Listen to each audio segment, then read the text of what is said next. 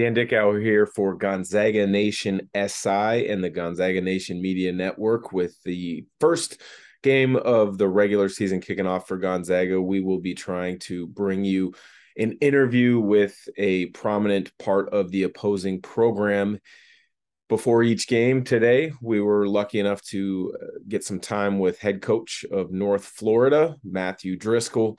Um, had kind of just a, a, conversation as opposed to an interview had some shared some great stories about his past connections with the gonzaga program both mark few dan monson uh, some of the memories that he has uh, that surprised me of some former players. Guys like derek raivio josh Heytvelt quentin hall casey calvary were names that he brought up. Uh, this was a game that was originally supposed to be played uh, but was canceled due to covid and he's really excited to bring his team to the Pacific Northwest. They play Gonzaga on the 7th to open, and then they play at the University of Washington on the 11th. So, hope you enjoy this conversation with Coach Matthew Driscoll.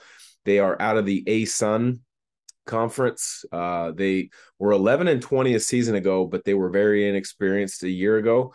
Their le- two leading scores are back um, they are a great shooting team. I wouldn't say they're three point shooting dominant, um, but they definitely take advantage of opportunities that come their way. Last year, they made over nine a game. So Gonzaga will have to take care of the three point line um, if they're going to come away with a victory, which we would all expect to be the case. But uh, North Florida looks to be a more formidable opponent after digging in, talking to their head coach, doing some research. So enjoy the conversation with North Florida head coach Matthew Driscoll for Gonzaga Nation SI on the Gonzaga Nation Media Network. Give us a little bit of an overview of the style of play. Kind of looked at the stats, read up a little bit. You guys are are I don't want to say heavily dependent three point shooting team, but you're built around the three point shot. Am I fair in saying that? Yeah, I think the way you stated it actually is, is a nice way. I, I I appreciate that. We um we're not a live by the three, die by the three. And if you have any, you know, anything about analytics, it shows that, you know, we're, you guys are 64% at the rim, but, you know, we're like 54% at the rim and we're a little bit more non layups and dunks with threes. Uh, but it's not as a big as a, as a discrepancy as you think. And the reason is because we can shoot it. We do have guys and we are able. In the last nine years, in my 14 years, but specifically in the last nine years, you know, we finished tied for fourth or higher. So there's been a with three championships. There's only two teams in our league that have won three championships in the last eight years, regular season championships, and we're one of them. So the consistency, the sustainability, two of those years we led the country in three point makes.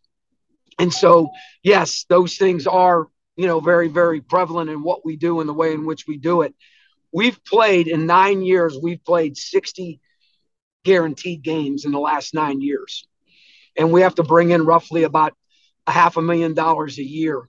So what we're doing is just part of our DNA, so to speak. Last year it was Texas Tech on a Tuesday night and Texas A&M on a Wednesday. So coming out there and playing you guys, it's kind of odd. We're getting such a big break um, and then play Washington on Friday.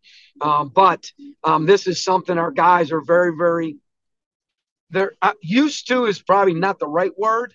I would say they're comfortable when understanding what these games look like, what they mean. Obviously, number two in the country, uh, number one in your heart. Uh, Gonzaga is a great. We play three Houston and four Kentucky, so three teams are supposed to be in the Final Four. So it's definitely a much more uh, difficult um, uh, path, so to speak, this year than it's been in the past. But we also last year were the fifth most inexperienced team. And this year, we have a lot of experience, which has bode well for us in the past when we've won championships. So we're really, really excited about the ability to to play inside. You know, the Parker kid and the Abar kid, both of them, though juniors, um, only are sophomores because of COVID, but it's their third season. Um, so they're definitely used to playing against the kind of girth that they'll have to face, especially in our non-conference. Um, not necessarily somebody with the skill in the footwork um, of, a, of a Timme, um, uh, but they understand that and they understand what that looks like. And to have a place like yours, I think it's you know seven thousand ish or whatever, uh, plus or minus. You know, when you played a place like Grand Canyon last year, that is very, very intense, very, very about 7,000 as well too. And, you know, your place is way much more on top of you, uh, probably way more basketball oriented.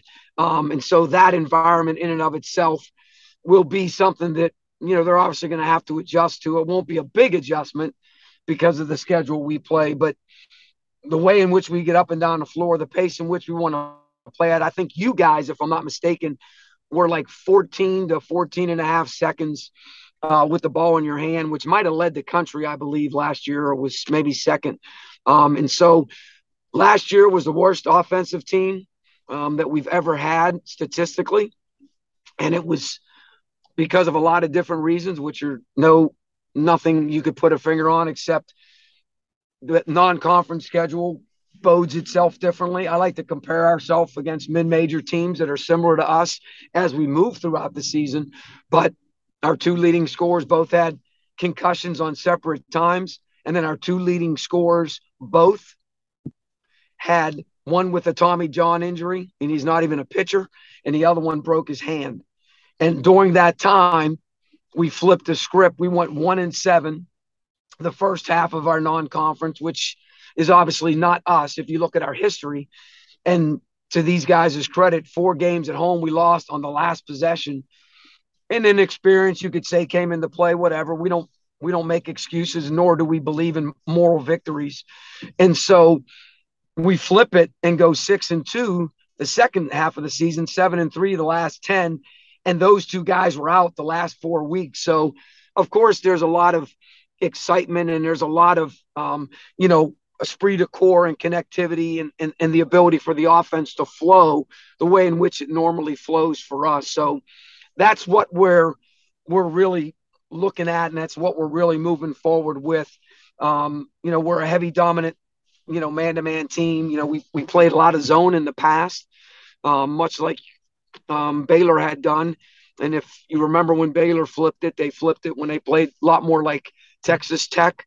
Um, coach told them to make a decision before they started making that run, and they decided to go with the Texas Tech version, not the Virginia version. So, um, you know, it's it's it's it's a team that you know some people call pretty simple, and that's what you know. I study teams every year, Dan. I study a team and I pick a team, and I've done it my whole career. This year was Colgate.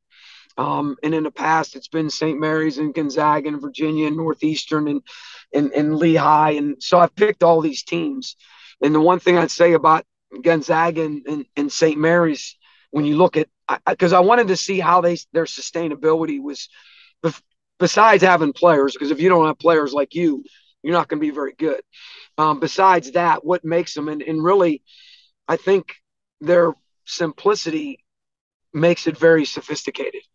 Because when you put simple things in Yet you have talented guys that can shoot the ball, that can deck the ball, six, eight guys that can play the lead guard like we have, and six, eight guys that can stretch and shoot, and, and guys that can do various things. I think it it bodes well for you to be sophisticated yet so simple. So that's about us in a nutshell.